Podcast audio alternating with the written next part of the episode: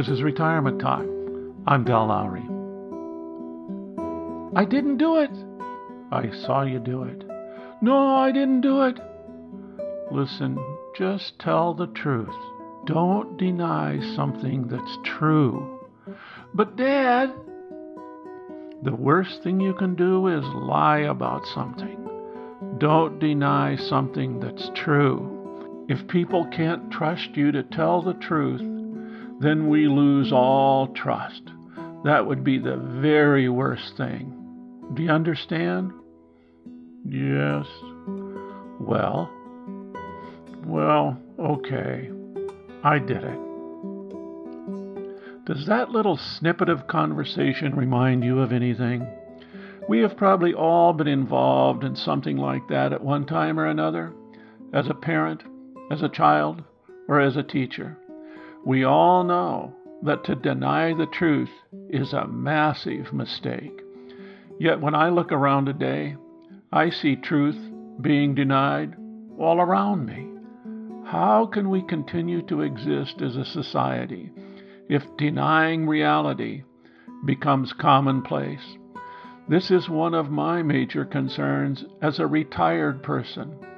I have grandchildren, and I think I owe them a place in which to live where we do not collectively deny the truth. Teachers taught evolution as accepted scientific theory in my junior high school over 60 years ago there was little to no dispute. My Methodist minister still talked about God creating everything in seven days, but no one argued the point publicly. Teachers taught one thing, and the church taught another. We were free to believe either or both, or neither if we wanted. People around me never denied evolution. They were more likely to argue the validity of the Bible as literal truth. How do we know how long a day was to God? They would say. Then they would shrug their shoulders, shake their head, and go on about their business. Truth, as ascertained by science, was not denied. The facts stood as facts. Then Sputnik flew across the sky, and our belief in science soared to the heavens, figuratively and literally. Science and math teachers were granted special attention.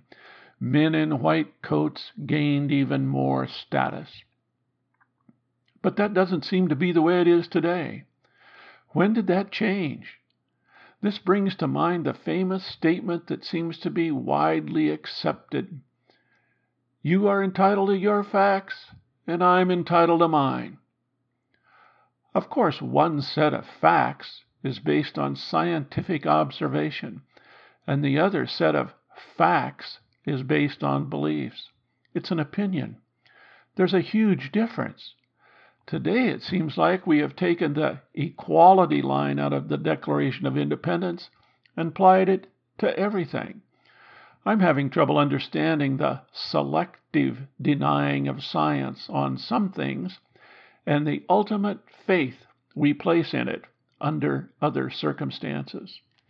For example, alternative medicine is one of the areas that I don't understand. I thought snake oil salesmen had disappeared from the landscape. Yet I have read some alternative medicine magazines, talked to some of the providers, and listened to some of their rationale.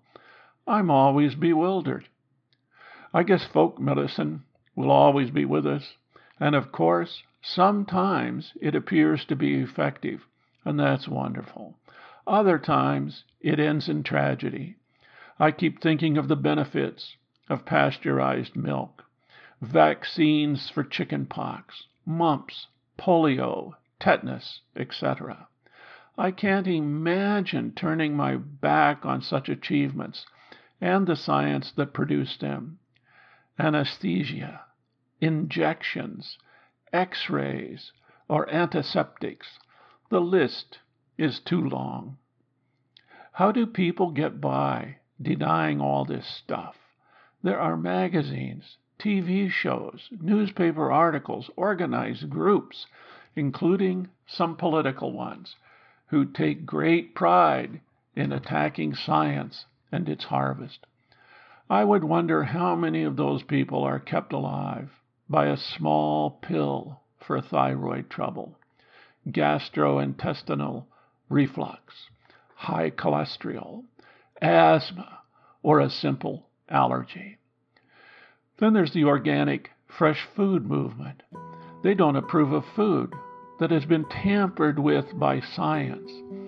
I keep thinking of early man when they first domesticated animals and discovered the power of seeding and harvesting grain. From that point on, almost all food we have consumed has been modified by man. Growing up in Iowa, I vividly recall the care farmers took, breeding their livestock and choosing the seeds for their crops. Nothing was left up to nature. Today, science has discovered how to modify livestock and crops in the laboratory rather than the barn or the field. I don't know why people can't accept this step in the chain of farming innovations. Of course, most of us cannot picture how someone can splice genes and manipulate chromosomes. It is easy to deny what we don't understand.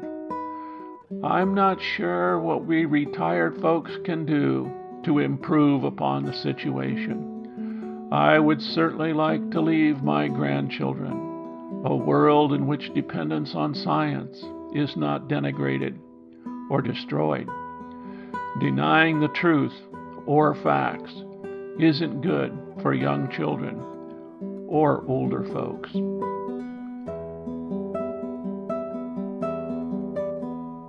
This is Retirement Talk. If you have questions, comments, or suggestions, contact Del at retirementtalk.org.